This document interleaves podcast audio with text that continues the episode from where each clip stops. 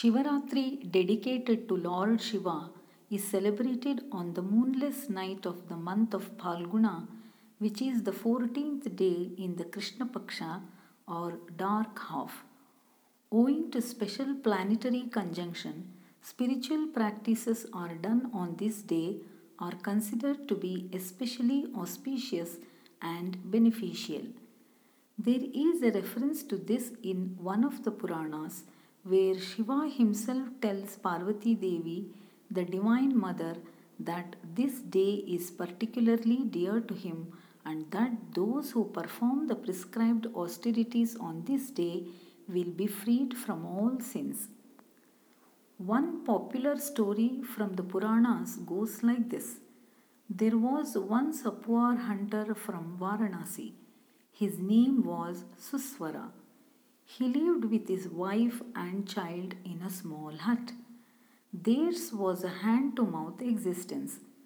Suswara would go to the forest and hunt whatever animals came his way and thus feed his family. One particular day he caught many small animals and birds which he put into a sack. Encouraged by the catch, he wandered deeper into the forest in search of more animals and birds. Soon darkness set in and he turned to go home. He was a little worried as the forest was infested with dangerous animals. He did not like the idea of spending the night there. Soon it became very dark.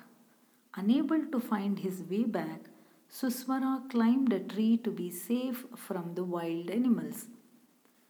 Attracted by his scent, animals came lurking under the tree. Hoping to scare them away, Suswara plucked some twigs from the tree and threw them at the animals, but to no avail. Throughout the night, the animals kept prowling beneath the tree. Suswara was unable to get even a wink of sleep. He kept vigil throughout the night. He plucked leaves from the tree, which happened to be a bilwa tree, and dropped them on the ground. Unknown to Suswara, there was a Shivalinga at the foot of the tree, and so, although he was unaware of it, by dropping the sacred bilwa leaves, Suswara was making a sacred offering to the Shivalinga. That night happened to be Shivaratri. So, the hunter had unknowingly kept a night long vigil and worshipped Shiva.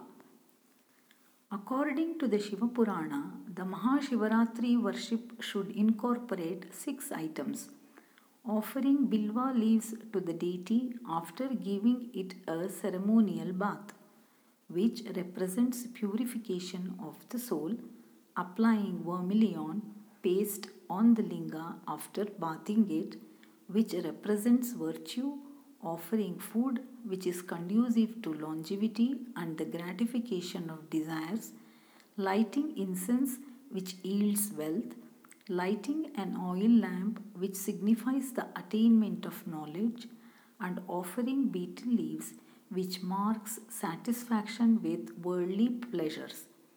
These six items form an indispensable part of the Mahashivaratri worship be it a simple ceremony at home or grand temple worship. Significance of the rituals. The story above is an allegory. Just as the hunter sought to kill wild animals, the spiritual seeker tries to overcome lust, anger, greed, infatuation, jealousy, and hatred. The jungle is the mind where all these negativities roam about. A spiritual aspirant must kill these animals to be free. The name of the hunter was Suswara, which means one of melodious voice. This indicates the purity of intent and speech, which in turn imply a level of mental purity. The hunter was born in Varanasi. Vara refers to the forehead where Nasi is the nose. The point where both meets is Varanasi. In other words, the point midway between the eyebrows. This point is also called the Agnya Chakra and is regarded as the nexus of the three nadis Ida, Pingala, and Sushumna. A spiritual aspirant who concentrates this or her mind on this point gains concentration and gradual control over his senses. The killing of the animals thus indicates control over one's vasanas, latent tendencies. The bilwa tree corresponds to the spinal column. The tree's leaves are special each stalk has three leaflets. The three leaflets represents the three nadis mentioned above. The climbing of the tree represents the ascent of the Kundalini Shakti from the Mooladhara to the Agna Chakra.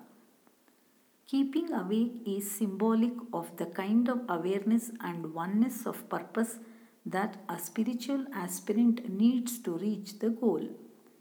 He cannot afford to be slack even for a moment. Shiva is the supreme consciousness that illuminates the three states of waking, dreaming, and deep sleep. Offering the threshold bilva leaves to the Shivalinga heralds the return to a level of consciousness beyond the three states, which is the fourth state, Turiya. The dawning of that state is consonant with the awakening of the individual.